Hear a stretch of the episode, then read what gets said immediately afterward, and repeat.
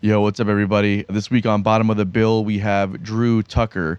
His online brand, some of you might know, is It's Not a Xylophone. He's a vibraphone player now based out of Atlanta, but he uh, was in South Florida for a long time. He's been involved in a lot of outreach programs, as well as just gigging and writing recording music, and for himself as far as others. And most recently, he played with Corey Wong on uh, at the Tabernacle in Atlanta, which is uh, all over his Instagram. It was pretty amazing to see. Drew's been, just been an amazing conversation. Really ins- inspirational guy. Love his work ethic, his discipline. Everything that he does is just the way he thinks about things is just also inspiring. So. Uh, we hope you enjoy the episode, but before we get to that, I just want to let you know that we do have merch available in the description below t-shirts, uh, hats, glasses, whatever you guys want. We got all kinds of cool shit. Check it out below. Uh, we also have uh, what do I usually promote here, Chris? Subscribe to the YouTube. Subscribe to the YouTube channel. Follow us on Instagram. Follow us on Spotify. All that good stuff. Help us keep growing this thing. We love bringing these uh, interviews to everybody. These conversations. It's inspirational for us, and we hope it does something for you guys as well. And ho- hopes it brings some kind of uh, awareness to our scene here in Jacksonville. So the more support we get, the more it grows for all of us and everybody involved. So, without further ado, here's Drew Tucker. This is bottom of the bill.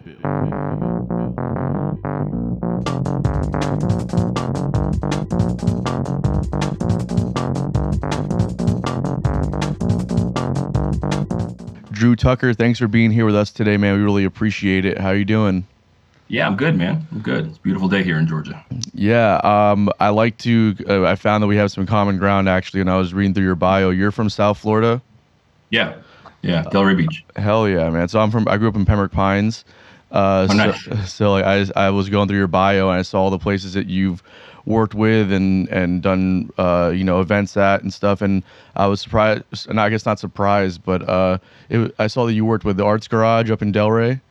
I started the Arts Garage in Delray. Oh, you started it. Yeah, Oh, yeah damn! That's, that's awesome, man. I played there years ago. with This band called the Rock and Jake Band. I think they still play there from time to time. Um, oh, nice. Yeah, it, wa- it was such a cool venue, um, and they do a lot of work uh, in that like North Broward area, Palm Beach, right? Yeah, I mean, um, the woman who runs it now, uh, Marjorie Waldo, she's way more into the outreach and making sure that the community is really as involved as they can be than the executive director that we uh, had there before. Yeah, She's, she's she's doing a lot of good work. You know, she has the place pretty solvent, rock and roll, and Definitely a different model than the one that was there when I was there, but still my home base, still my baby. So I, I play there from time to time whenever I pop back into town. awesome, man. Very cool. What prompted the uh, the move to Atlanta, and how how are you finding the scene there for what you do versus down there? Um, well, what prompted it was honestly housing prices. Yeah, you know, frankly, um, you know, living living down in Delray Beach, it wasn't get it was getting kind of untenable to get the the size of house that I, I wanted to do and still be able to not compromise on um, my music and not compromise on what I wanted to do for my life. So it was time to make a move. Um, that's probably that's that's the primary reason. But you know, there was also this other this other reason that I just didn't like. I have two daughters, and I didn't want to raise them where other people vacation, primarily Yeah. vacation um, I saw I saw I saw some some patterns and some behaviors, and I started really taking a deeper look into what what the outcomes, what I really was looking for as far as the type of humans that um, I was hoping they would grow into, and I, I felt like I would have a you know less resistance doing that somewhere where all the marketing wasn't for people who were in and out and near a beach and with the transient nature of things. So. I felt like Atlanta was a good spot. It also had a temperate climate. Um, my mom came up here with us, so you know she's she's uh, she's getting on in years. I won't go ahead and say what that means, but she's getting on in years, and so it, going somewhere too cold wasn't really a possibility.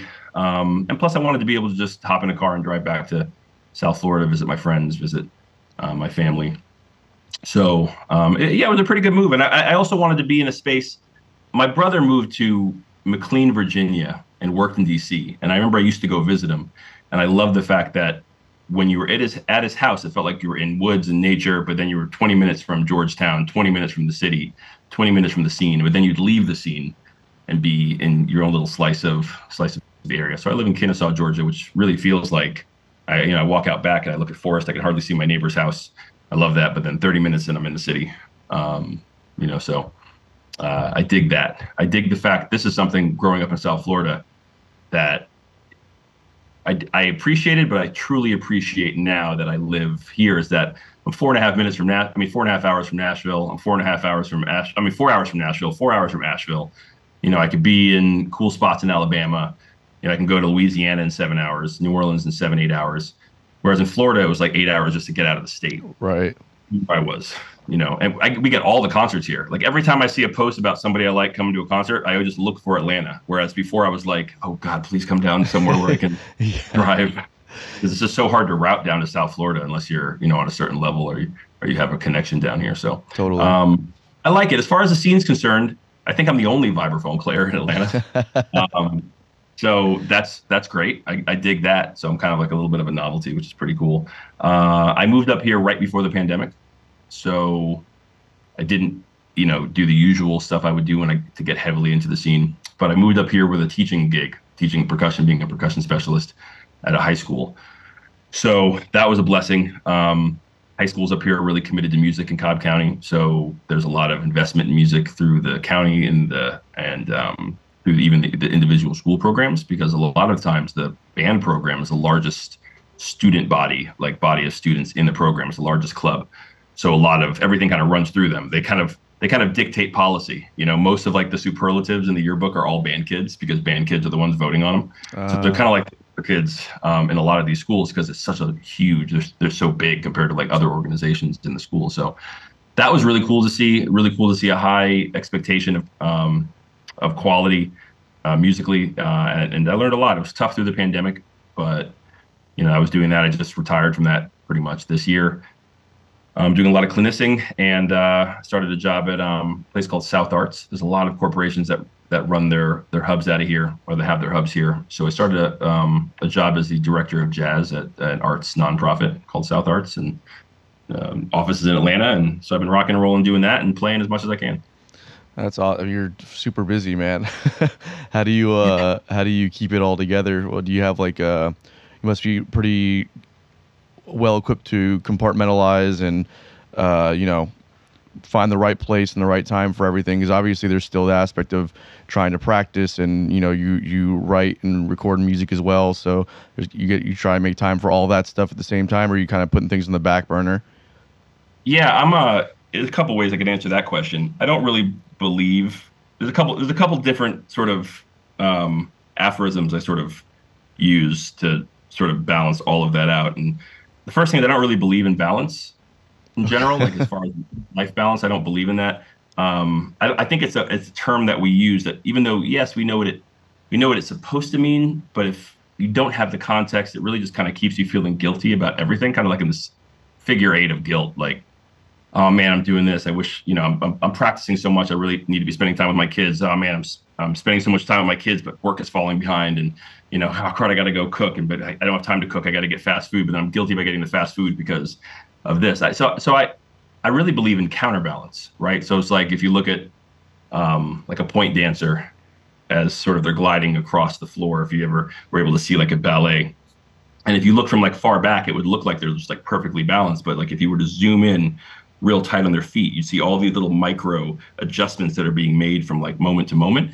Um, and it takes years to develop that level of imperceptible counterbalance that happens all the time. Um, but when you start, like when a point dancer starts, you know, they're up and they wobble and they fall, they're up, they wobble and they fall. And it's only through that practice where you learn to counterbalance so fast, like it almost looks like it's balanced in real time. And I think that's kind of the way it is. So there are certain times when I have deadlines and I may be down here every night and just writing or practicing, or I got a show coming up, and my time with uh, doing other things might be scarce. Even my time with my kids might be scarce if I have like a heavy, busy season. And then once that's over, I'll shut it all down. And the only thing I'll do is hang with my kids. So I'll counterbalance that, you know? gotcha Um, yeah, or, and, and then as I've gotten better at it, it's easier to say like, okay, this is the time for this, and then be able to recognize when I'm getting sort of out of whack, and then try to bring it back to center by, um, you know, or what, what I've found really helpful for me is that my kids play music too. So um, as much as they can hang out down here with me, they understand when it's work time, and I just love having them around. Uh, we, we'll always take breaks if they're down here. We'll jam together. We'll just come up with something fun and we'll play together. Uh, my older daughter now is at the point where we're actually going on a European tour for three weeks. She's in the band. Oh no So, shit! What's she um, play? Uh, she sings and plays percussion. Okay, awesome. So she's a great- hand percussionist. She's a solid pocket drummer. So not very fancy, much to, to her own admission. She plays vibes. She plays marimba, um, plays ukulele, you know, just stuff like that. So she's coming out. We're doing like a three week stint um, overseas at some spots, and she's uh, you know she's getting paid like a member of the band. You know, I don't know great. what that means in terms of my shenanigans on the road. I just kind of started thinking about that lately. and also her shenanigans on the road. She's 18 years old, going to be, you know, and unfortunately she's not ugly. So well, I'm sure you'll help that you're there to, uh, you know, Yeah. kind of keep an eye on where you need to keep an eye on. That's uh, that's got to be nerve wracking, huh? yeah, so yeah, I mean, it will be. I, I think. I mean, I she's she's a good kid. I trust her. You know, I just yeah, I don't know. It'll be fine, I'm sure. Um, but so there's that. The other thing I also think about is the fact that you know it's kind of like juggling. If you're juggling a bunch of things, you know, we're all always juggling so many things nowadays. It's kind of like figuring out which balls are made of rubber and which ones are made of, you know, glass and which ones are made of like precious crystal. Oh, I love that analogy. Yeah. So some of them I let bounce. You know, like sometimes I won't post on social media. I think social media. I, I don't enjoy social media, but I think it's. I know it's important. It's important for my brand. It's important for getting opportunities like this. Um, but if I got to let that bounce, I'll let it bounce. It'll always bounce right back. But when it comes to like my kids, you know, I'm always. I always have. Even when I'm at my most busiest, I always have an ear to the grindstone to make sure see if any patterns are shifting. Uh, see if I have to break away from what I'm doing because that, those, those are those are balls I cannot let drop at any point, you know, because those have lasting implications. So I'm Right. always, uh, even exhausted, you know, I put the phone down when I, I leave the phone in the car when I get home, so that my initial attention is always on them, and I try to keep it off until I go to, until they go to sleep, or until my youngest one goes to sleep. My older one, you know, she's 18, so she's when she, when she departs and she's like, "Dad, you're bothering me. Why are you so talking to me so much?" Then I can kind of go back to it. Um, but you know, so I just I just got to make sure, and some and some of them will crack, but you can always repair them. You know, so some of them it's it's okay, but you just have to sort of prioritize which ones you can let bounce, which ones you can't. Right. Um, that really helps to identify which, because some people think, so, you know, I think working out is one too. You know, to keep taking care of my health is really important for me to be able to function and to be, present my best self to my children. So there are certain boundaries around that. Like I, I try to do it like at six thirty, seven in the morning before they're up and about. So I try to still get that. I'll sacrifice my sleep so that I can still spend the time with my kids and take care of the things I need to take care of really early. yeah. Um, and uh, yeah, there's been times when uh, you know, and my daughter's asked me for the car uh, early in the morning so she can go do a thing, and I'm like, sorry, I got to work out. Like it's not an essential thing. You, you can get a ride. Yeah. or figure it out. So All right, guys, this episode's brought to you by Best Buds CBD Store. If you're like me, maybe THC isn't always the right high for you, or maybe the legal status of THC has you a bit hesitant to indulge. So at Best Buds CBD Store, they have an array of CBD and Delta 8 THC products. These guys truly care about their service, so everything is meticulously sourced and prepared to deliver a top-notch product and experience. If you head to their website, you'll find all kinds of educational information regarding Delta THC and CBD. Uh, not to mention, if you use promo code BOTBPOD, that's B O T B POD, you'll save 10% on your order. This is not a one-time deal. If you use promo code BOTBPOD, every time you place an order with Best Buds, it will give you 10% off. That's in perpetuity forever. So head over to bestbudscbdstore.com and start saving on all of your CBD and Delta 8 products. Enjoy, guys. I want to kind of dive into this just a little bit because I love this notion. Um, uh, it's something that I've been kind of discovering myself lately over the last few months is like this this health thing. Because oftentimes you know in music we uh, there, there's late nights there's a lot of you know um, activity that's easy to get involved with um, Sure. to try and fit in or just to you know because you want to have a good time whatever it might be. And um, you know for a long time i think a lot of musicians do kind of indulge and take advantage. But i've noticed that since i've been able to kind of make you know earlier nights and prioritize things like working out like to me kind of like what you're saying like working out is a non-negotiable for me at this point. I need to get up and i, I, need, I need to do it. I do it ev- like just about every day. And um, the eating uh, habits and the, the, the, the no alcohol or drugs anymore for me um, just all those things that have actually by prioritizing my health, it's made me be more functional as an artist and a musician overall, even though I might not designate the same attention that I would to going out and hanging out and going to jam sessions and all that stuff. I find that I'm more able to focus on the things uh, like practice or writing and even social events. I'm much more present when I'm there. Is, is, do you do you resonate with that at all?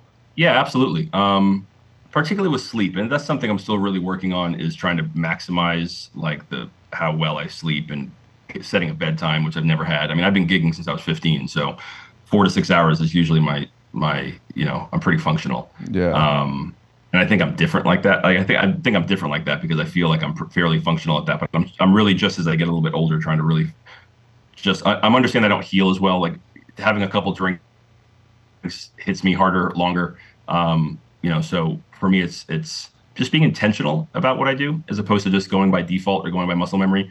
You know, like there is definitely a ritual to having a bourbon or two before a show or having it out there with me, you know, and so it's like, well, do I really am I even do I even and because I enjoy it. Like if I don't I've always been I've always been a very um very uh, sorry, very persnickety sort of uh a persnickety drinker. Like if it doesn't taste good, I don't swallow it. You know what I mean? Like I'd rather be drinking LaCroix all night than drinking cheap beer. Right. Um, you know, same with coffee. So for me, it was just like, but then sometimes it would start to get to the point where I was like, well, what do you got? Yeah, all right, cool. Yeah, just pour that. And I was like, wait a second, I don't even like this. Why am I drinking this? Right. But it just became the ritual. So I'd have to like check myself. I, I don't really want to be a slave to anything. So um, if I feel like I need something, it's time to if I ever if I ever catch myself saying, "Man, I need a," or "I need a," then it's time. It's always been time for me to stop. But I, I definitely have found that when it comes to the, how my day goes and how well I'm able to show up in my day for all the different things, that AM workout is clutch for me. Um, just just to sweat it out, and it's just and life is hard. You know what I mean? Like. I mean, life is challenging. You know what I mean? I don't want to say hard because hard sounds like it's just like beating you in the face, but it's challenging. There's so many challenges, and it's like the only way to sort of decompress from the losses of the day, you know, or from the challenges of the day really is, hard physical work is kind of, you know, putting your body in submission. And so, you know, I, I'm working on that. Sugar is one thing that I'm trying to crack now. That's always been a really big weak spot for me. Same. Um, never really had too big of an issue with, with alcohol. Um, and drugs have pretty much been a non-issue my whole life, but, um, but sugar is the, is the crack right now. So, yeah. you know, and as I get older, my, my, my father was diabetic, my brother, and so it's like I need to shape up so I can be around to beat up my girl, my daughter's boyfriends for as long as necessary. Yeah, you know? that's hilarious. Um, yeah, man, the the sugar's a real one, and also I feel like the the working out stuff. It's like for me, I find that you know if it's like a if I'm having like a week or if I'm not feeling all there physically, I still try and go to the gym, and I will be you know working on reps of something or I'll be on the treadmill or whatever it might be and it's just like if I'm feeling like quitting at you know when there's a you know at the 1 minute mark or something I'm like just finish the minute. You're almost done. And then you get off and that sets the tone for the rest of the day I feel like.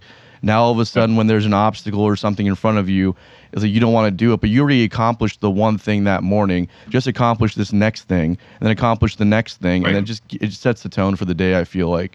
So it's interesting I'm just you know I don't oh, that but know, that's a great point. Um, and one of those like ancillary benefits to working out for me also it's you know it's a promise I keep to myself, and I'm always thinking about two things, especially at this age. You know, is is what's I'm, I feel like I'm writing my writing my eulogy every day. Mm. You know what I mean? Like, mm. and and I and I and I also I my daughters are watching.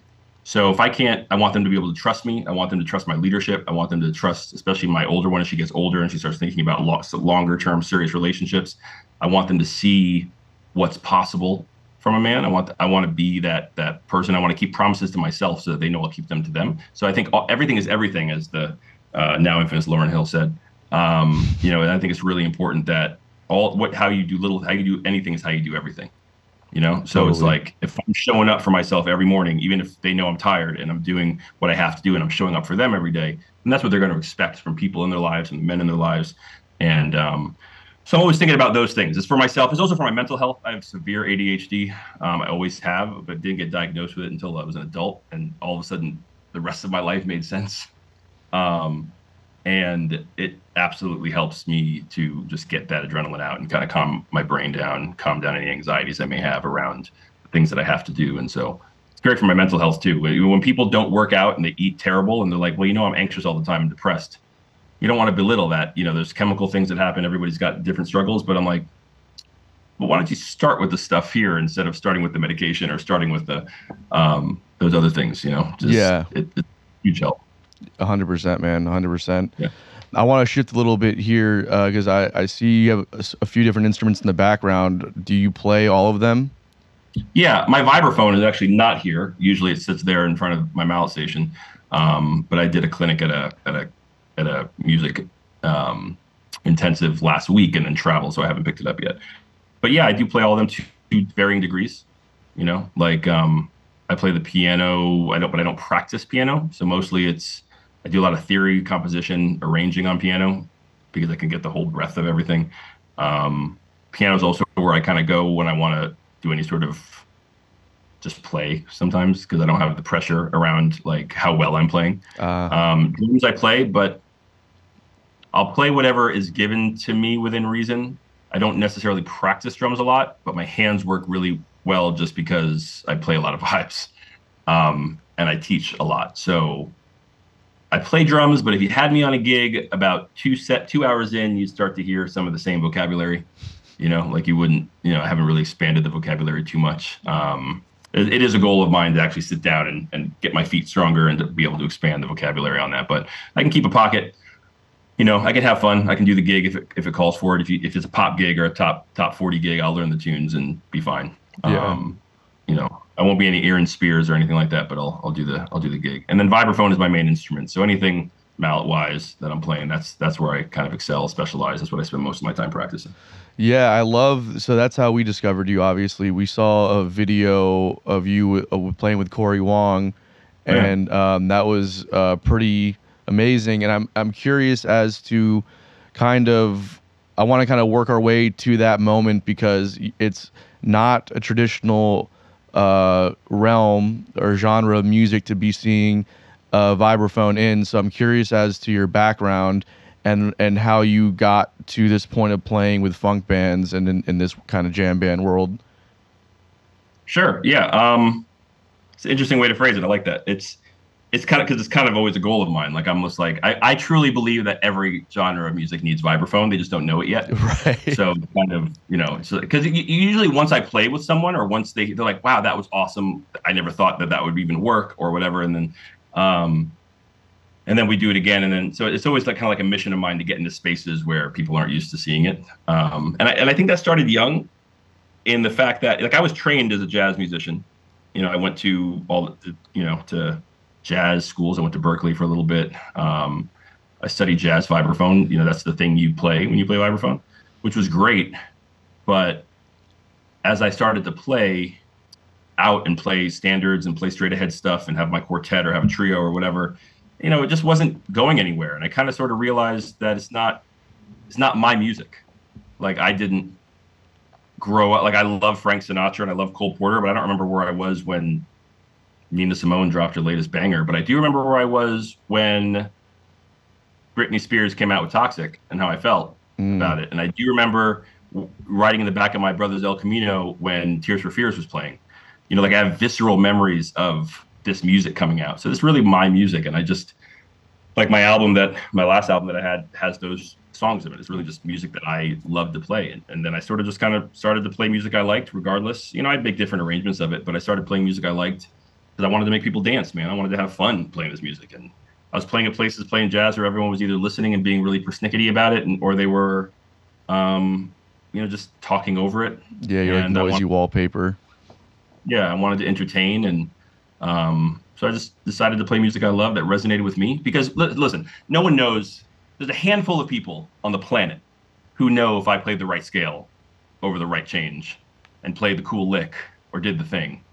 But everyone, so I'm not going to connect with that many people on that. But in school, that's all you think about. Like only connections you really are making are the ones you're trying to make because you're being graded are on the technical aspect of it. So people go out in the world and they're like, look at the technical aspect of it, and they're trying to connect with people on that and they're not connecting and wonder why they're not selling tickets but everybody connects on with uh, with love and joy and suffering and pain and loss. So if you're playing music from that place and you're playing music that helps you to connect that, then you're sharing that experience with them, and they're finding something cathartic to connect connect with it.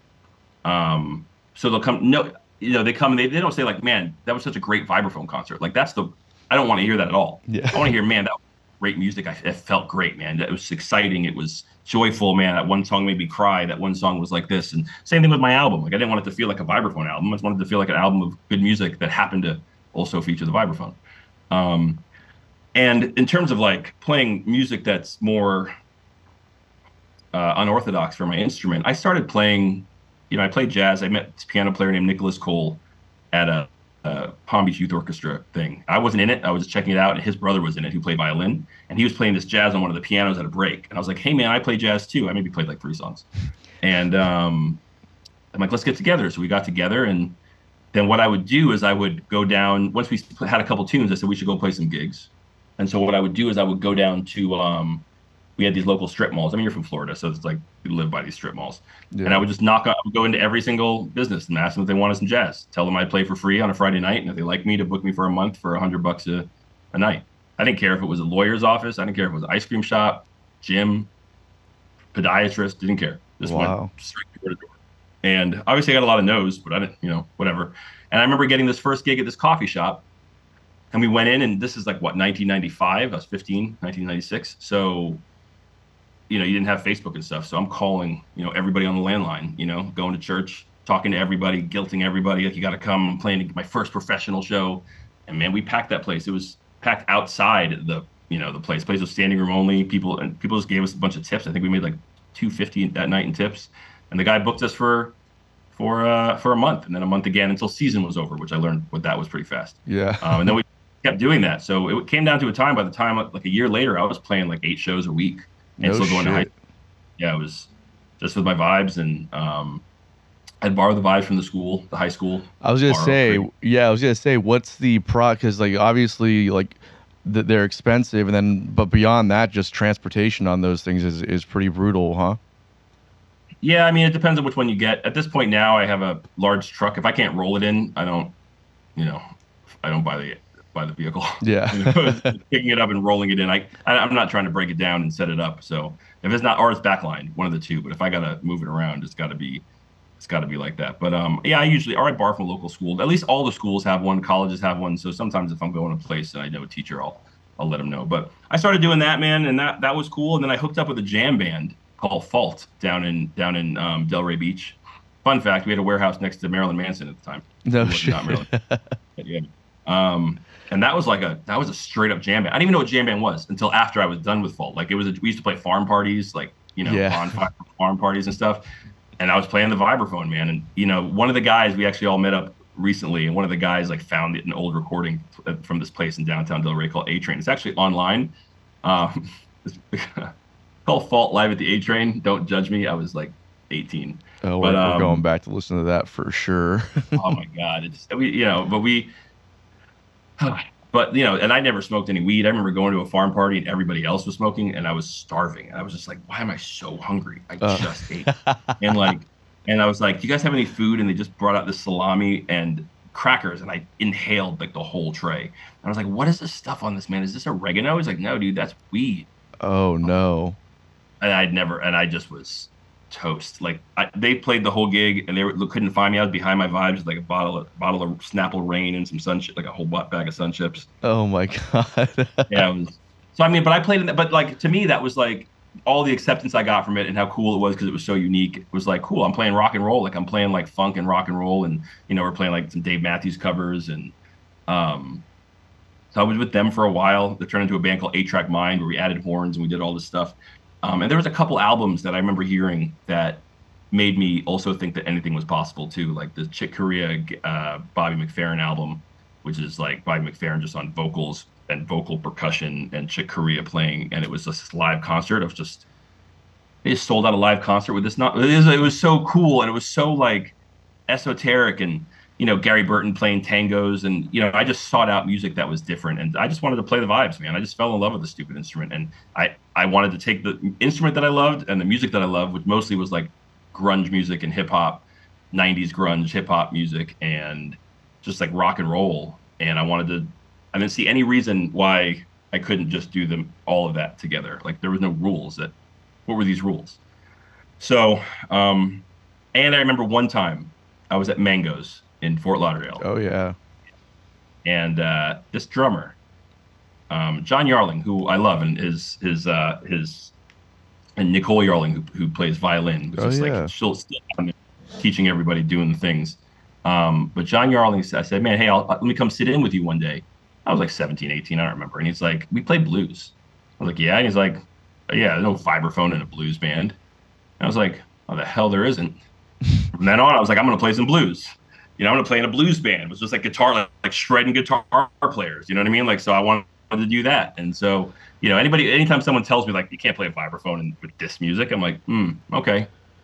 So I remember that. I got, I may, you know, it might, we might have just unearthed something. I think that's been driving me for the past 20 years. Well, That one comment. you can't vibraphone in a blues band. those fucking blues guys have a way of bringing some weird shit out of you, man. I'm telling you, that fucking Yeah, that that that that that that. Sometimes I mean, there I I have such a respect for that genre of music. It's what I came up playing, and the blues scene in South Florida was very good to me.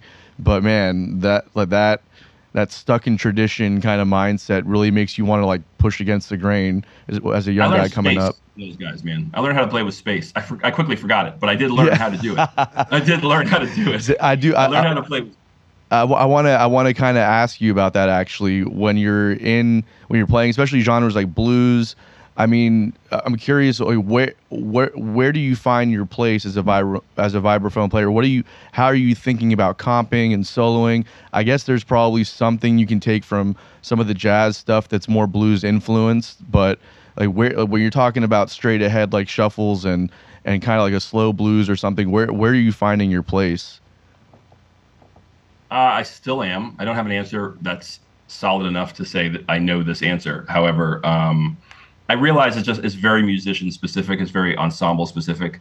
Um, you might have a drummer that's filling up a ton of space. I, I, I think the key really is just empathy, is just listening, is Yeah. just being okay. This is where this person's at. This is what you know. And so I try to approach every gig with empathy and try to listen to harmonically what's happening. Is it really dense? And so I'll keep it as as as open and as possible. Is it really thin?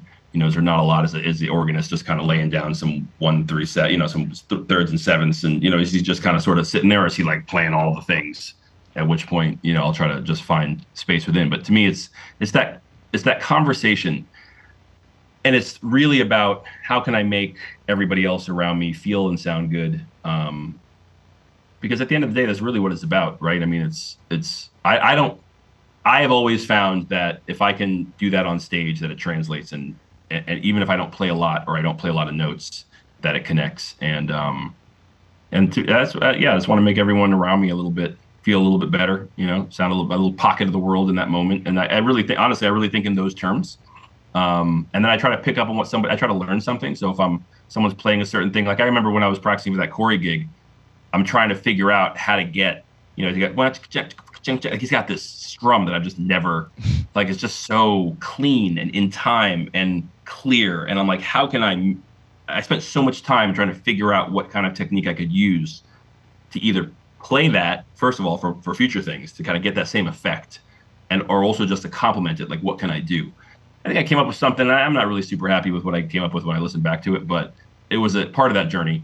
Um, and so I'm always trying to figure out like, okay, that's really dope. How can I, um, how can I do that? And I'm fortunate enough that I've, I've been in a lot of spaces where all the musicians are mostly better than me. So uh, where I like to be. So it's, if I'm not there, I'm, uh, you know, might as well be just teaching at high school. You know, I might as well be teaching. You know, I want to be there where everyone's like bringing something, and they're really cool. And but honestly, it's it, every every single thing is different, man. I've been in spaces where drummers just playing so many fills, is so loud, so just you know playing and just crushing it, and he's doing great. And I don't want to take away from that when he's on. You know, it's like if somebody has a hot hand, like let them shoot. You know. Yeah. And so I don't need to play. A lot. You know, I don't need to play a lot. yeah I don't, I don't, I don't, I don't, need to hear that. I don't need to hear the sound of my instrument to feel satisfied with it with a performance. Yeah, totally, man. That's something that I think takes a lot of time uh, and and just experience. Uh, because we've had we there was a, a just an example of that. There was an ex- a jam session that happened a few months back. We had a friend of ours that was leaving town, so of course every musician shows up to support. And at one point there was like three or four guitar players on stage. But we're all we've all been doing the thing for so long that I, i'm looking around i'm trying to find what my place is and we're all trying to find our spot. But then at some point i just noticed that there's like three of us out of, out of the four or two out of the three that are up there that are not playing at all. And we're just Yeah. kind of waiting to, to figure out like what the next thing is. And i thought that was so cool just to be up there with guys that were like that confident but also listening that hard to be like i don't hear i don't hear where I, where I fit in at the moment i'm gonna wait for a little bit and then you and then you you know you come in when, when it's your time but just to get, have that kind of discipline i think is is important and something that a lot of musicians don't have or figure out till much later on you know Yeah, it's kind of like uh, better to be silent and be thought a fool than to speak and remove all doubt. You know, that, that old- yeah. yes Same sure. musically. It's like, you know what? Let him think I can't play, but I'm not going to start throwing in and then be like, oh, wait, no, he doesn't know what he's doing. 'cause he came in yeah the for sure yeah You know, I made that mistake a lot in my life, but um, um, no, I, I, I'm better at it now. And, uh, and you know, that it's, it's, it's been, it definitely is a journey. And mostly for me, it's just finding physical space to actually be on, on the, on the stage. But I, totally I've been the laws of physics with that instrument quite a bit in my life. So. what uh what starts happening after you're playing with this blues band for a little bit Well, I, I didn't play with that blues band. I, I didn't play with them at all. He just said that, and I was Oh. like, I'm gonna go and do that. But I was with Fault. Um, I marched a drum drum and bugle corps as well.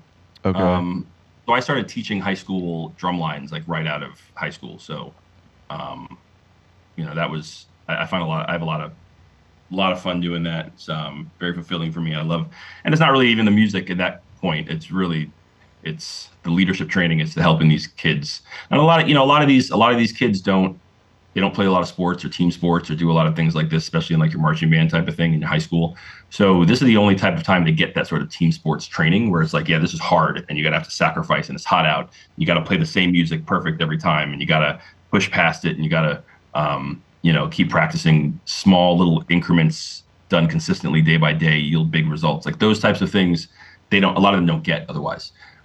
So it's important to me that there's a human training in that, and I I do find myself um, particularly uh, drawn to to to teaching and helping with that medium. So to me, I you know playing, I, I'm definitely not or ever going to be the best vibraphone player in the world, and haven't tried. Um, and, and a lot of that's just because that's not my gift. You know, I just I found out that playing vibraphone isn't really my gift or percussion. Playing music in general is not my gift.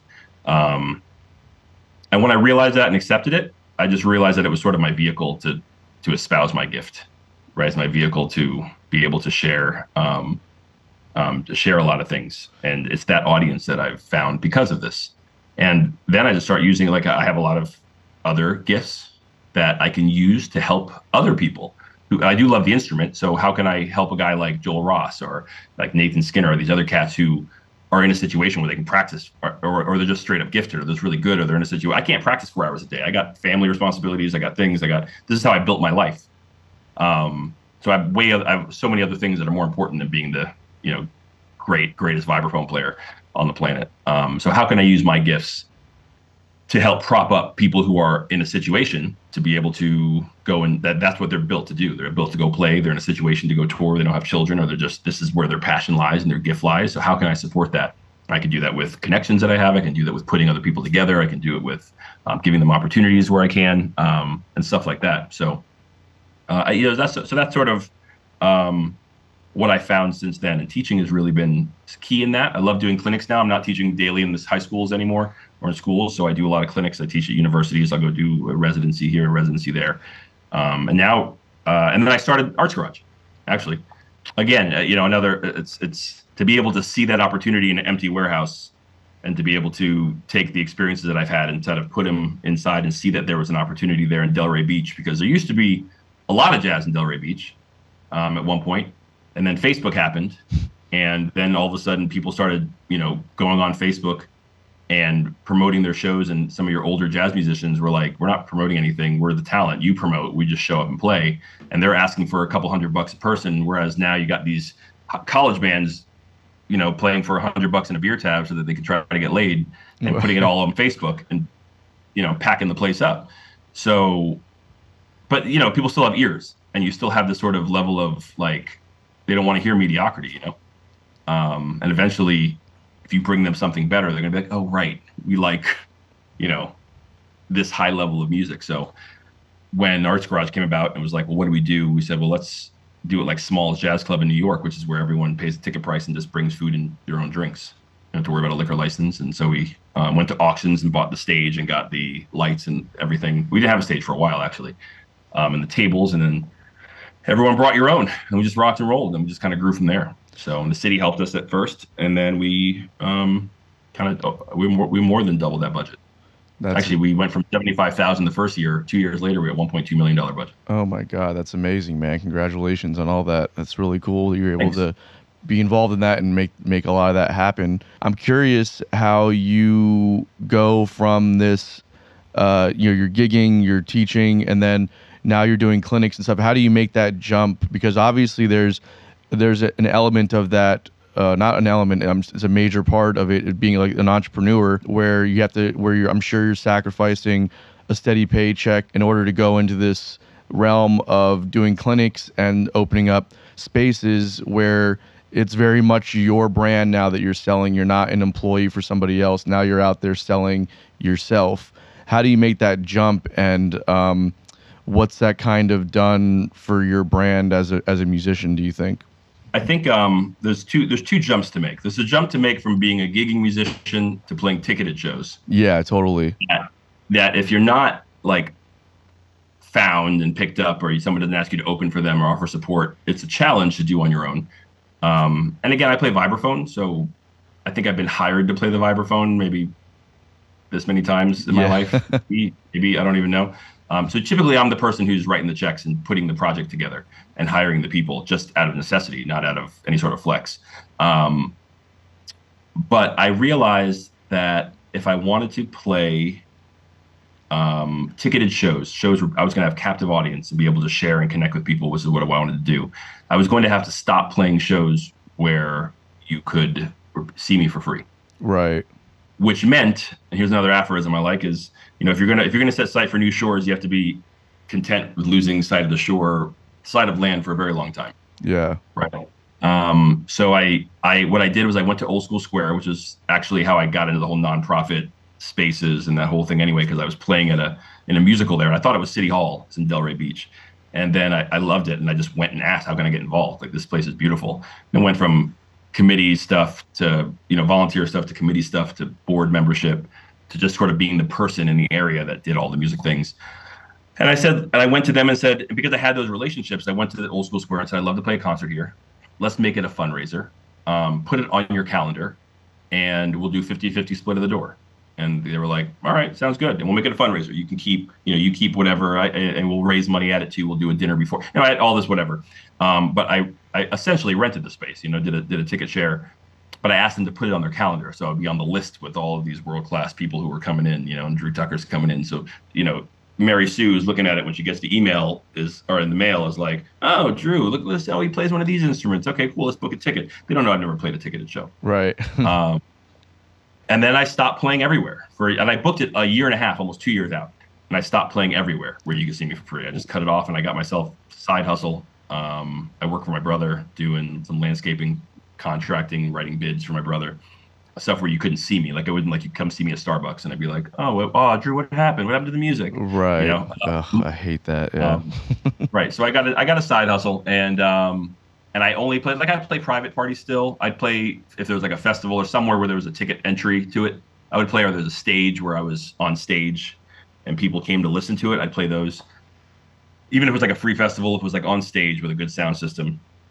But it was about two years where people eventually just kind of stopped asking when I was playing at Dada again or when I was playing at well, with local whatever the local spot was. And then I say, well, I'm not playing anymore there. I'm really working on. I have a show coming up. I'm you know here, and they go see the ticket price. and like, what? Why would you pay? Why would we pay that? But then a year and a half in, they were just like, oh, you're playing there? Okay, cool. We'll buy that ticket. We really miss seeing you play. And people started buying the tickets, and we did we did really good. Um, we did really good at that show, and then Arts Garage, we sold out. We oversold the place for the first like like forty dollars a ticket, 30 40 dollars a ticket, because that's what the customers were used to paying there.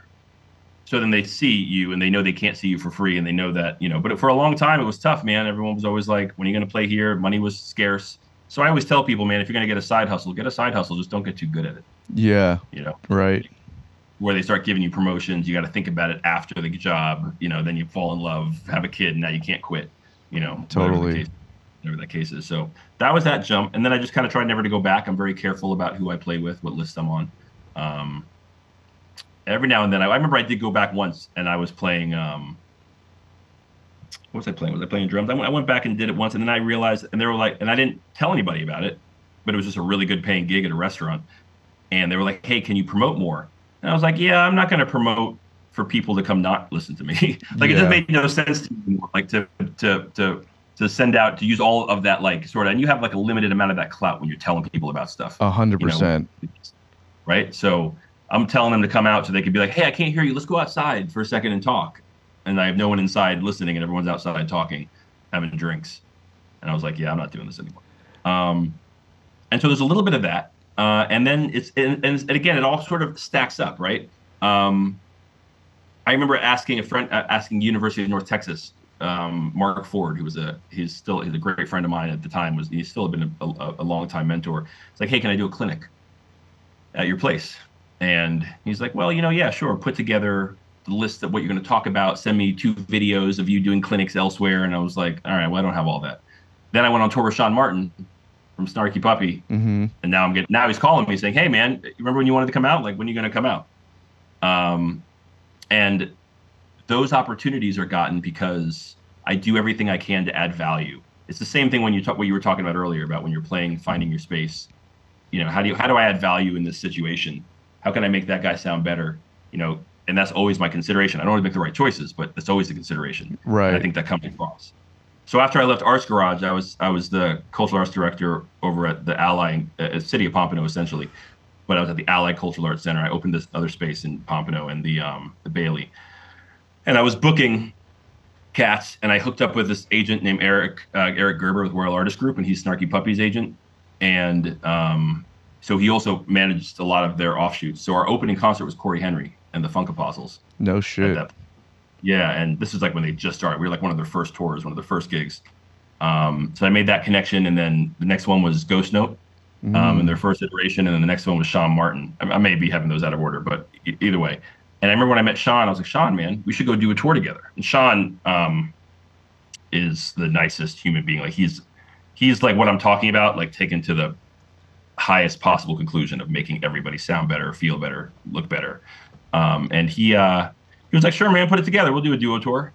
And I was like, "All right, now I got to put up." So I called like I, I every connection, and we did a tour of Texas, a tour of Florida, and honestly, that he changed my life with that. And once that happened, and you know, I was in that space with him, that was huge. Uh, and and and every time he, still every time he comes down, we play together, we jam. And uh, he's not really doing well right now, but shout out to him. I really hope, uh, you know, he's one of the best people I know. Period. Full stop. And even playing, man, I, I wasn't playing well. He just everything he plays, he's just so good that I could play the worst stuff, and he just makes it sound good. Yeah, he's like, got that and he does it with a smile, and he's supportive, and like so. But doing that in that space got me into like those Snarky Puppy spaces, and which got me like in the ground up playing the late night shows and I hooked up with Corey because Corey came to um, Isaiah Sharkey's jam session, which I was invited to. So I was at Isaiah Sharkey's jam session. Corey stopped in on the way to Jam Cruise. We jammed. I saw Corey was playing at the Tabernacle. I said, "Hey man, what's up? Um, I'm in Atlanta. You know, you're coming through Tabernacle." He's like, "Great!" Like, I was like, "Great man, like love to do something with you." he's like, "Great, here's some tunes. Come sit in. Let's play." Fuck yeah. That's that awesome, was man. that. But I always ask because it's vibraphone. So who's gonna think? Oh, I've always been. wa- I, I have very rarely heard. I've always wanted vibraphone in this. Thank God I found you. It's always been like, oh yeah, sure.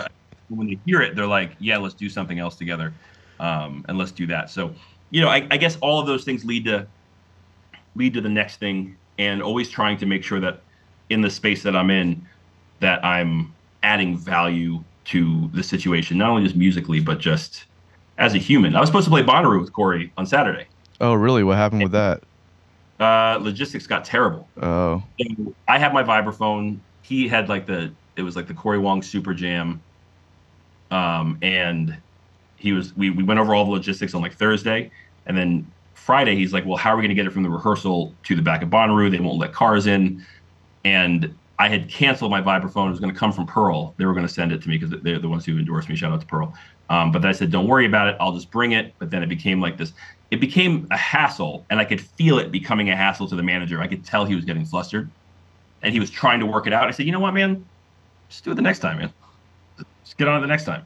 Broke my heart because I really, really, really, really, really wanted to jam. I mean, like he was with all the cats and I was just, but you know what? I, I wasn't adding any value at that point. There was going to become a negative return Right. on it. If you know, and I wanted to, okay, th- here's a manager who's doing everything he can to accommodate my awkward instrument. Everyone else is playing guitar or singing. You know what I mean? Like so, like strap it on their back. Right. And I started thinking about that. And having been in those kind of situations, I'm like, what what would I need someone to be for me right now if this was a difficult challenge? And he's like, Bonnaroo is really being difficult. We don't know how we're going to get it over there. And he's like, let me call you back. Let me call you back. So we're going back and forth. And I was like, you know what, man? I love that you're you're you want you know you want me on that stage and I want to be there. I'm like, but this enjoy like this is this is I don't want this to become a thing where you're where it's Stressing everyone out. yeah. So like, let's just do it the next time. It's like, you sure, man? Are you sure? And I'm like, yeah, man. Let's just do it the next time. Have a great show. Like, I me- messaged Corey. I'm like, hey, man, we couldn't work it out this time, but let's just have a great show. And he's like, dang, man, sucks. The festival guys are being super jerks. And he's like, but um, yeah. I said, man, just have a great show. I don't care. It'll be the next time. You know what I mean? Like, it's not the last time. Yeah. Like, there's abundance there. There's abundant opportunities. There's abundance of all of it. Like, trying to force my way into one for the sake of my ego never is, is going to serve me for one gig, and I'll lose the war. You know right. And what they're going to remember isn't like the couple four songs I played or whatever, three songs I played. They're going to remember it's just such a pain in the ass to get him. That's such know, a he was just No, that's such an insightful way to look at it, man. That's like to have that kind of again, it just goes back to the discipline thing to be able to take yourself out for a second and I think it's cool about having worked all these different positions for you as well where you understand the position that the manager was in and Corey Wong as the band leader and also having to deal with that as well and you're just like, you know what? If this was me, I would want to just make this the path of least resistance and right now this is just too much resistance for this to Yeah. work out and and so it wasn't meant to. yeah So I definitely took a trip. I just I tell you, we took a trip to New York and went and hung out a little bit. I didn't want to be sitting home on Instagram trying to be like, oh, look how much fun they're having. yeah of So course I went, I took out, went out and hung out a little bit, and that's know, cool so they were friends they were able to get you in your in the festival and everything oh, to Bonnaroo. oh no sorry i, I don't know why i thought you you you used went up to new york instead of going No, to I didn't go. I didn't go to Bonnaroo. Um, actually, my daughter still did. She was more bummed about it than I was. yeah um, so I flew out to New York. I let her use my car and go with a friend to, to Bonnaroo, which was tough for me. I couldn't go to sleep until she was home. But, yeah i um, can imagine it was, but you know, it was good. So, so I mean, that's that's really. Uh, and, and listen, I I don't remember. There's very few opportunities that I've gotten from auditioning, right? So I mean, usually it's it's just building great relationships with people. Um, and having good people around you, you know, uh, and and it's those relationships that bring the opportunities. Somebody can't make a gig, somebody heard about you, somebody, and they, what they remember is, yeah, he could play, but they're like, man, it's super dope cat. Like, so someone usually be like, man, killer player, but everyone else told me you're really cool. So if you want, you know, I do a couple. I do. I work with a couple composers now and lay down vibraphone tracks on uh, some commercial stuff. And I did this novella. I, you know, I do a couple things in for these novellas for the Spanish composer and a few others. But it's because one of my former students is out in LA killing it, and he turned over work to me now, which is the coolest thing. But and his first thing when he hit me up was like, "Hey, if I recommend you for a job, will you do a great job at it?" I'm like, yeah, I will. You know, That's- and I, again, it's like it, I don't wait for the opportunity. The thing that I'm doing is the opportunity. you right know? Like I don't know who'll hear this. You know, like to me, this is as important as if Joe Rogan called me and did a podcast. Oh man, that that's uh, amazing that you'd give us that, that much credit, but I really But I don't appreciate know. it. Joe, the Joe Rogan one could get no views because no one knows who I am. Yours could get, a, you know, pop one view over. You know, I mean, you could share a thing that resonates with the right person. Next thing I know, I'm on Oprah talking about what is a xylophone. You know, it's a, Right. to me, the, the every opportunity is the opportunity. Like that's that's that's it. You know what I mean? Like if I decide to do a thing, like I could not decide to do a thing, then you know, I think it's not worth the time or the effort or the, or the energy. But if I decide to do a thing, there's no. That's the thing. You know, Yeah. that's, that's the most. That's awesome, man. Um, I, I, there, there, you said something interesting earlier that uh, that we kind of just talk endlessly about on this show, and that's the ticketing stuff versus like the bar musician kind of thing. And uh, I mean, we ad nauseum really we talk about it all the time. But I, I love this that, that you said it and you brought it up this time because typically a lot of people don't understand that kind of creating scarcity in a market for yourself so you can add value. And uh, so something that like what I will do that's similar is like I don't I'm I still work full time as a musician, so I do a lot of the like the bar gigs around town. But what I but what I don't do is like I don't advertise them at all, and people don't people have no idea that I'm playing at all until it's something that I want them to be aware of. So I will still do ticketed shows around town or guest artist appearances on on jams or something like that where there's like a there's an event created around my presence.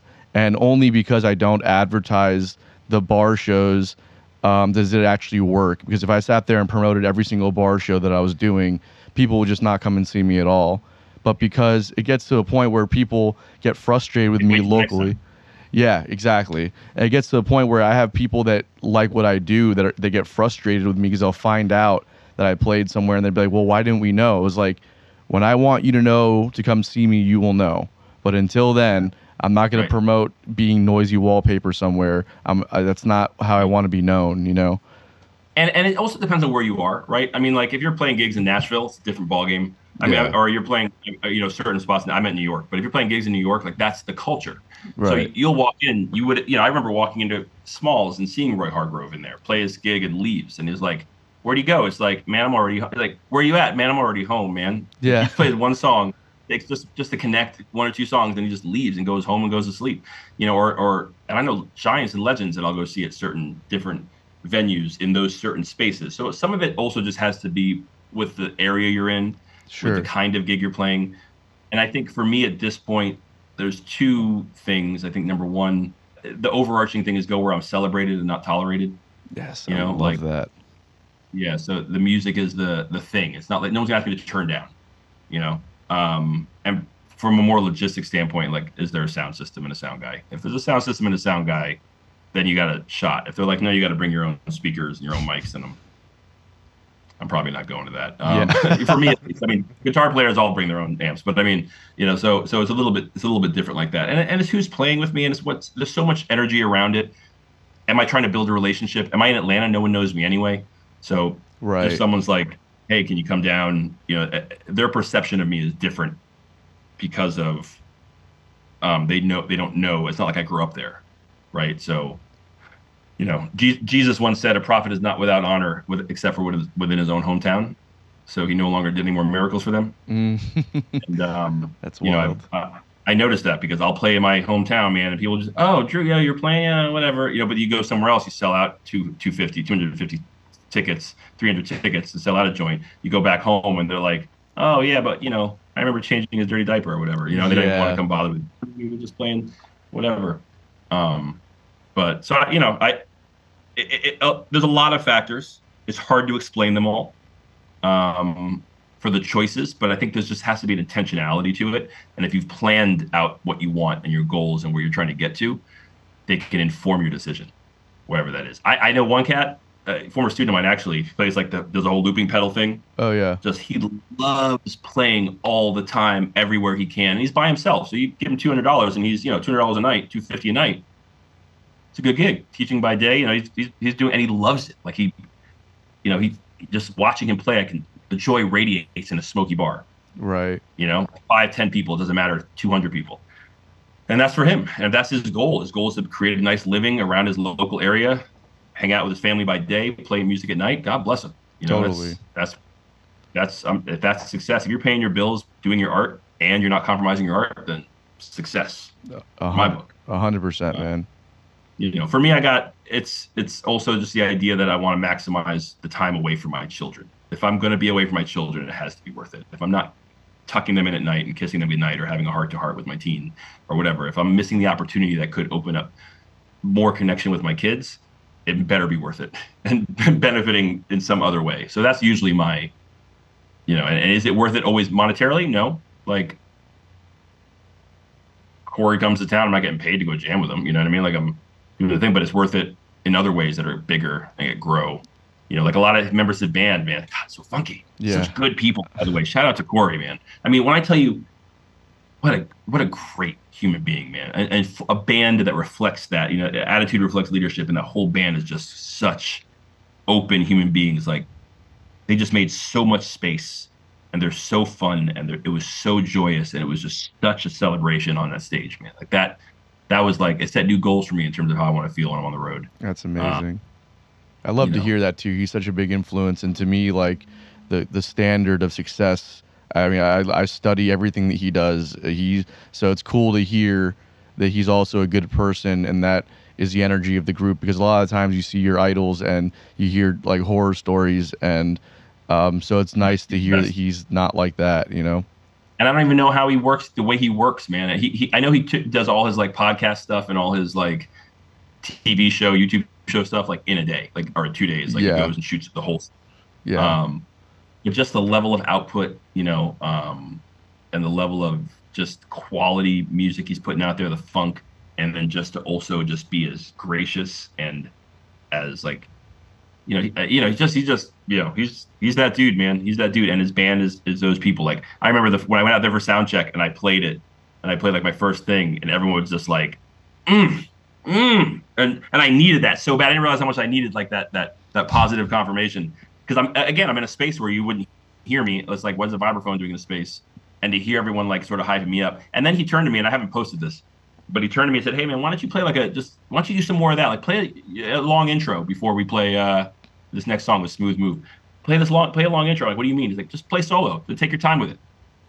And I was like, uh, all right. So after the tune that I posted, I play like this, I think four minute solo. I think I went into I got five on it because I was running out of ideas. But um, so became the idea.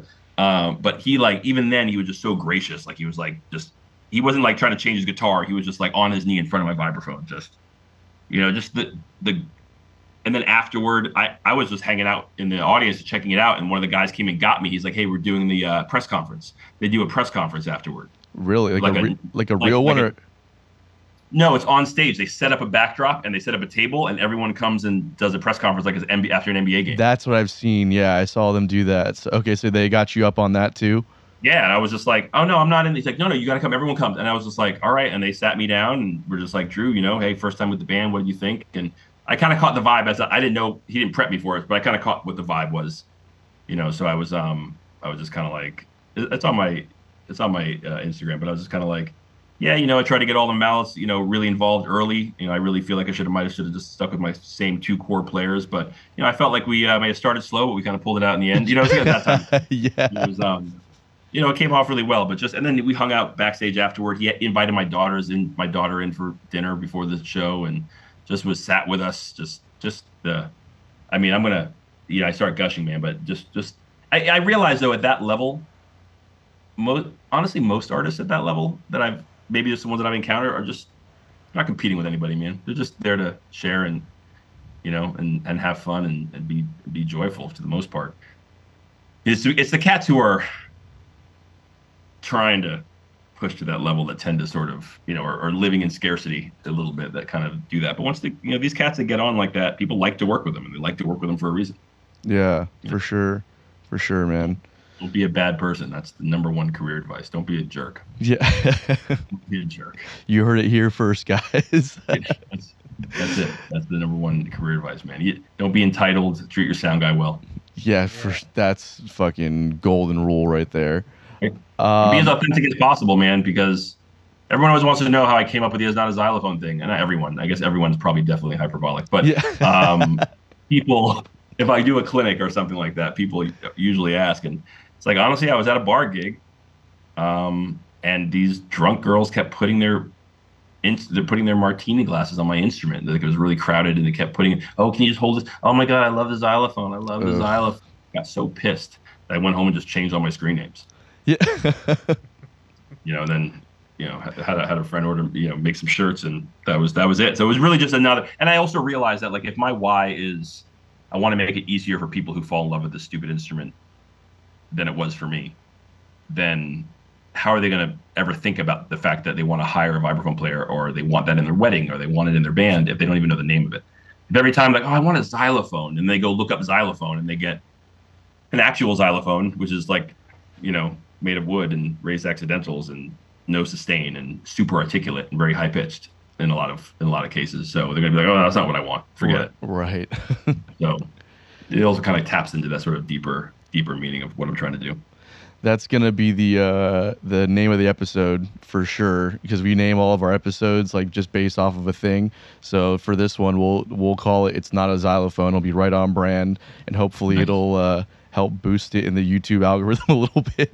Oh yeah, I mean, yeah, I'll share it, of course. You know, um, Drew, uh, thank you so much for being here with us today, man. We really appreciate it. Before we take off, we do a segment that I totally forgot to fill you in on, but it's it's easy. Sure. It's I'm called for anything. It's called Unpopular Opinions, and we just each say an unpopular opinion and we discuss it briefly, and then we move on. Uh, it can be about whatever you want. Uh, we typically try and keep politics and religion out of it. However, if you want to go there, we'll go there. Um, doesn't have to be music related, literally whatever you want. What you got for us, Chris?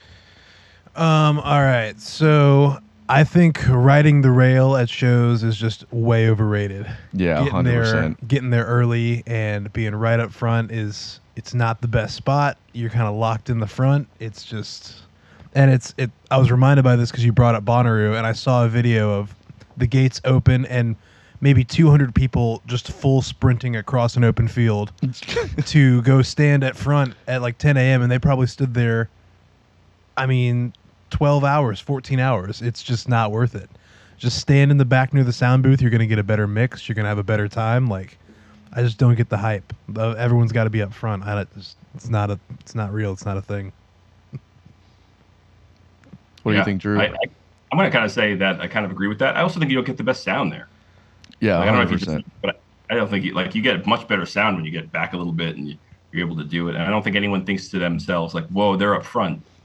They must know some." They, there's no there's no clout that comes with it. It just Totally. means you right. you know. And I remember being at I was at Sunfest with my daughter, and she was like mad short. eh, Somebody just this big, you know, just got bullied his way in front. And I'm like, well, yeah, okay, you got in front of the small kid. Like, Yeah, what did you what did you really accomplish? You know. it's that ultimate Um, scarcity complex, right? it's like people that just like ha- are Yeah. are total FOMO, afraid of missing out on something. I definitely don't see any value in going up to the front of the stage.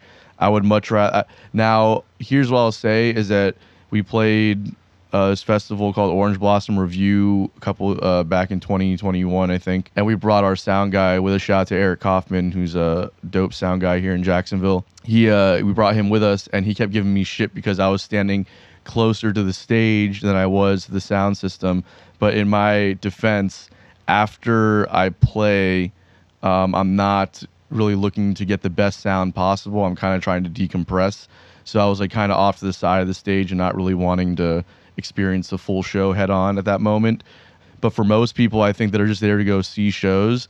I think that a lot of it for them is just seeing the artist up close, and it's not so much about the sound or or the comfort of the experience. Like they will sacrifice all of that just to make sure they get you know that that that shot of, of the stage or or the artist or whoever whatever it is. You know. Yeah. That's a good point. That's a good point. Which is crazy because they have multi-million dollar cameras and video walls at a lot of these. At, at what I'm thinking of, like where there's a rail and there's like an, a, a place to be right up front. Now, maybe you know, like a smaller venue show. You know, I I could see that. You know, because it's gonna sound pretty consistent across the whole place. But yeah, it's it's all clippable, I guess nowadays. You just want the uh, the Instagram hit. That's what it is. Yeah, really. Um, that's a good unpopular opinion, though. I, I love that one. I def- definitely agree with you. Um, You're gonna have to go next because I, I got to think. all right, cool. I, I can I go have next. so many of them. I'm just trying to think of one that's good for you know. Tell me about it. Maybe this will give you some more clarity as well. I hate throw pillows. Mm. Uh-huh. Ah, we're on to something. here's here's the thing. I'm a I'm I'm all about I think going back to what we kind of touched on earlier, how you do anything is how you do everything. I can understand trying to make a place look presentable and trying to add like an artistic value to to the the the, the home space. but there's but uh, there, at at a certain point though there's also like if something's not functional why is it why does it exist we can be artistic and functional at the same time at the point where we're just sacrificing function and in fact making it adding more work to my plate for the sake of making something look nice um, when it's supposed to be built around comfort uh, then i you, you count me out 100% It's funny. Well, you know why Yeah, I, I don't. I don't disagree, but um, in order not to make certain people think that, uh, in order to get me in trouble, I'm going to say I kind of disagree. yeah of course but um, no, I don't disagree. I don't disagree. I, I think that there, there comes a point when it's. Yeah, I grew up in a house with like the living room you don't touch. You know, you don't go in Mhm. there. You have the pillows that are on your couch, but you don't you don't actually sit on them. right I like that. I like I like things that are functional. So I you know I remember being very very intentional about getting a couch that my kids could jump around on and have fun on, and being very intentional about the things that everything is accessible, right? You still got to treat it right, but just treat them to t- treat everything right, right You know, and just, just doing that. But um, you know, but to, to to my to my mother's credit though. You know, I'll say like, "Oh, we were never allowed to sit on that couch." And she's like, "That's why I still have that couch." yeah that's Well, that's always the thing. So I mean, you can't argue with that logic, I guess. No, totally. Uh, Chris, you don't strike me much as a throw, as a making your bed kind of guy. Uh, I don't know about throw pillows well, you know why they're called throw pillows, right? because you throw them on the ground. hundred percent. Yeah. Get that shit out of here. Yeah, I uh, I don't know, man. I'm not into it. Um, so if you, if anyone disagrees, you can leave your comments in the uh, comments section below.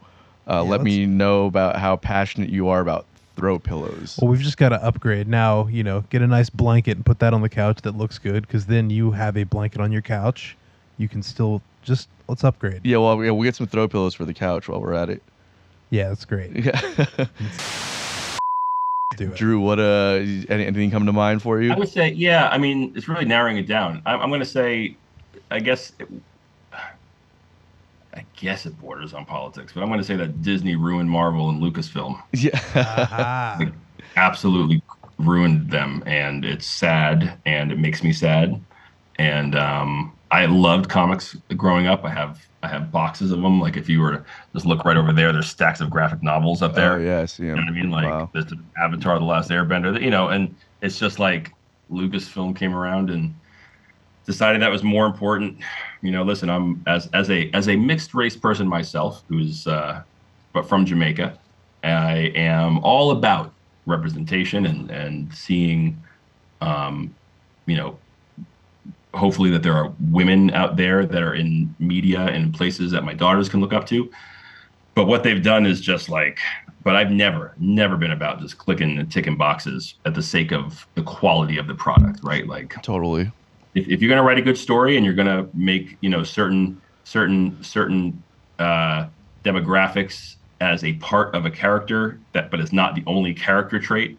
If you're going to write women in a way that's relatable because they have a hero's journey and a struggle and you know you take into account the fact that they are very small and that you know males are much bigger and you have them use strengths that are inherent to females like but no one can relate to someone who's like obviously 80 pounds and kicking 250 pound judo wrestlers butts all over the place Right. and and never having the only the only thing they had to discover was that the power was with them all along and it was everybody else that was holding them back and i'm like yeah well my daughters have flaws you know like they have like just like everybody else. So they want to see somebody who they can see themselves in overcoming a flaw of conceit or the flaw of being too this or being this or they have to figure it out. I mean you just look at like the old mulan with the new mulan you know um and the old mulan like she wasn't beating everybody up. She was like all right well i'm not going to win this physically so i'm going to have to use my smarts. I'm going to have to use Playing to her strengths. Yeah. right. These strengths that are inherent like other things and she had to figure it out but it wasn't you, look at the new one and she just kicks everybody's butt and can float off a roof from when she's seven years old. So it's like these aren't relatable characters they're not likable characters. Um, they're ruining all the legacy characters that we grew up with. They don't like the fans they don't like you know and whatever and so like all these all the old men got to go and replace with the young women which Right. there's a character arc if it's earned and there's a point then fine you know. But I just watched Terminator 2 the other day I think it's on Netflix right now, and I was like, dude, Linda Hamilton was a boss. Yeah. I mean, but she wasn't like kicking Arnold's butt all of a sudden because she worked out and she was a lead. You know, Ripley was a boss. You know, like it was. What else did I just watch? Oh, Extraction Two just came out, and like the female lead in there wasn't there to make fun of the male lead, like, but also was capable and likable and fierce and smart and and had and you know what I mean. So it's like Disney comes along and was like, well, we're going to Disneyfy all this stuff, and fine. If you there are ways to do all the things that Disney does with these movies, and think about a way to enhance the story, like to create the story, and you can put anything you want. Look at like uh, look at like you got me going now. Look at like uh, Lin Manuel. What do you what do you do? Uh, uh, Hamilton. Hamilton, yeah. Who cares that George Washington is black? Who cares? Because the story is great and the the production is great, and no one's like, well, they race swap George George Washington. Oh, you'd be surprised. There's I've heard some arguments, and he, and also I think that there's that there's uh with, with the Hamilton thing that I that I that's easy for me to, to suspend belief is that it's not really like a totally accurate depiction of what happened outside of the fact that it's you know the, the like they're all black and not representative of who they actually were but so it's like just starting from that right there we know that this isn't going to be an accurate representation of history. And then we also know it's a production so there's going to be things that are tweaked this uh, along uh, for the story's sake you know for the, for the purpose of performance Right. and and to fit into all this stuff. So it's like i think that you know when people watch things like that there has to be uh there's some of the responsibility is on the audience to, to suspend belief a little bit you know Well, sure, and, and it's the fact that they did it with everybody. yeah too. exactly It's like it's, it doesn't make a difference, but it's not even that. But you look at like Yeah, the new. Little Mermaid. Don't use this as a soundbite now. No. You, you, you, but they can listen to it if they listen to the rest of the podcast. Yeah. You take a Little Mermaid, like it's like they put these characters.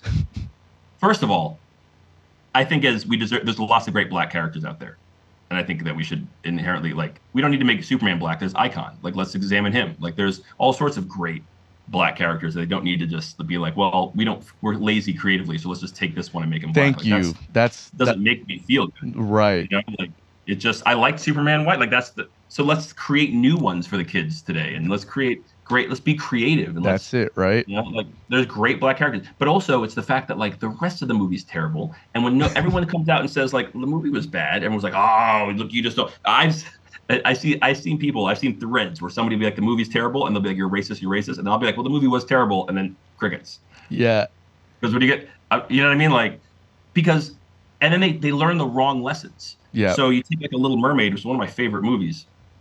I never, first of all, I'm not a mermaid. I don't need to see representation of mermaid. Um, I would love to see real people like like in as doctors and real people as lawyers and in real spaces where I can look up to, like Carter Buford, who, um, drummer for this is a- dave matthews one of the greatest yeah, he's a friend of mine actually. Now. oh really it's- yeah, it's really pretty cool. But like, I, he was the first living drummer, like the first black drummer that was alive that I saw on Modern Drummer, where I was like, oh, okay, I could, okay, cool, I can do that. But that's a real person. Like that's important that he's on a character, like on a cover rather.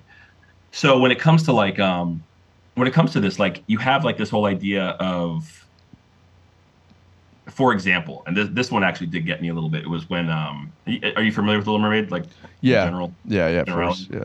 There's this part where she has all her stuff in there and her father comes and finds it and she's like talking to the prince eric. She's like oh really? Sure i'll marry you. Yeah. And he comes and finds it the father and he's just like this is not this is not good. And in the original movie his whole motive is like protecting his daughter. And he's like nothing's getting through to you and if this is the only way that i have to get through to you is to destroy all this stuff so you see how serious i am then so be it and destroys all the stuff and she's freaking out and as he leaves this little moment he looks back and she's crying and he's just like yes i remember that yeah miserable and walks out because you realize he didn't want to do any of that. He he just felt he needed to protect his daughter, and if he he'd rather have his daughter hate him and her be safe and alive, which I can very very much relate to as a father of a teenage daughter.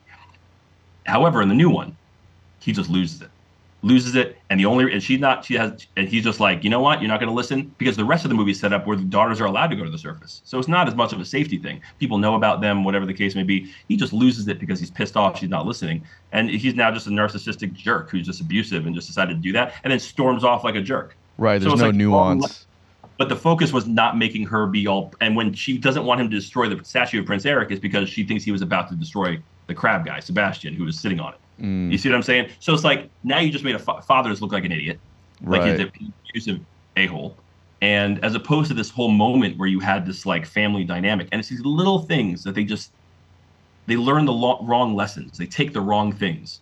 Well, we can't have her going up there for no boy, but first of all, what's wrong with a love story and you know procreating and keeping the human race going? Nothing's wrong with that. Um, but also, it diminishes the whole reason for everything, and it makes him look like anyway, whatever. I can go on this stuff forever, man. Ray Well, Skywalker. I think it's it's it's it's interesting. Uh, the the is I I was thinking about the the Little Mermaid while you were talking while you were bringing this up, and it's not something that I've thought too much about. I don't have children, so um, I, I'm not going to really see the movie because I don't really. I mean, I don't really care to see the movie, and and also like but people made a big stink about it and i didn't really think one way or about it one way or another about it. I was okay well that's how you feel whatever. And then i had somebody recently say oh well the new little mermaid came out. They were like my age you know and they were like the new little mermaid came out and it's really a great watch. Everyone should go see it. She's black now so you know that's very, very important to go support stuff like that. And i started thinking about i didn't get into it with her because i didn't want to like you know it was like a family dinner thing. I didn't want to get into all that, but I, but I just kind of sat there and I was, was thinking, I was like, well, you know, and then somebody else was like, yeah, all this uproar about it, like just how how more blatantly racist could you be? And then I started thinking more about it, and I was like, hmm, let me think about this because it can't just be as simple as being racist, right? There's got to be something else to it.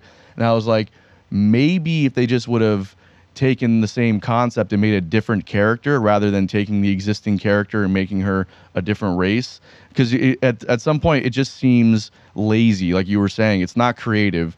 It's lazy. And it's just like you could have created a new storyline with the same kind of premise but a different character and avoided all this controversy but the purpose wasn't really to, cre- to, to create something artistic uh, and, and to represent anybody the purpose was to create controversy and that's what they ended up doing and it still And helped sell tickets They, they, spend, they, they spend no money on CGI anymore. right right? So if everything's dark and gloomy, you can't tell the CGI is trash. Right. You know I mean?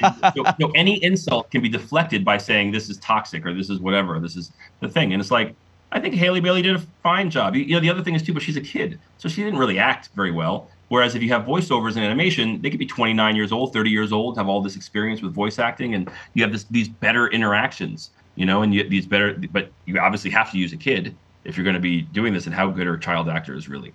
But um, but it's really none of the criticism is usually levied at her. It's just like this story was terrible. These live action animals are look scary, like they have no emotion, and they just it's just it's the stuff of nightmares. So it's it's really weird. And honestly, I think we're swinging back the other way. I think when you see movies like that are just simple, like the Top Gun movie that came out, and you know that, that was just good a good movie where you weren't making fun of the aged guy to try to replace him with the new hip one. He was still the guy.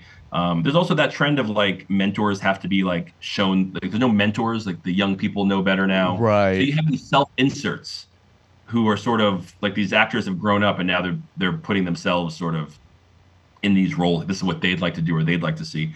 Um, and so I think it's I think it's kind of sad. I, I love good stories. I couldn't care less about.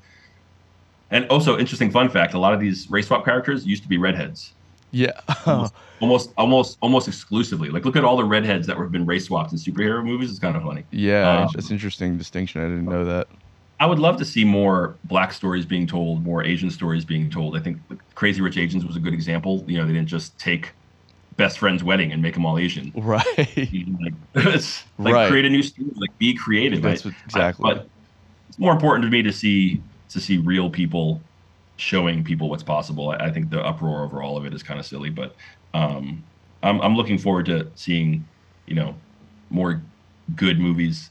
Um, I will say though, if you if you haven't seen Across the Spider Verse and Into the Spider Verse, is amazing. I've been uh, I, I started watching it and I think I got distracted with something, but I really loved the premise of it. So I think I'm gonna go back and try to watch it. And Arcane on Netflix is also beautiful. You know, where- Arcane. where people have all sorts of demographics, but it's not their defining character trait. Like you know, get hit over the head with it. It's just part of who they are, where everything feels earned, and you know, you just celebrate the diversity of people in a real with real problems and real issues as opposed to being the problems are brought on by the diversity Right, right. Yeah, I love that. anyway man. sorry i got on a soapbox on that one i apologize It's all good, man. Uh, no, I, we love it. It helps. It makes the conversation interesting, and it keeps us going over here. So we appreciate it, and thank you again for your time, man. This has been awesome getting to talk to you. For me, I always love doing this stuff and talking to guys like you because it's inspiring and uh, reaffirming, and a lot of just so many things. So thank you for being here today. Really appreciate it.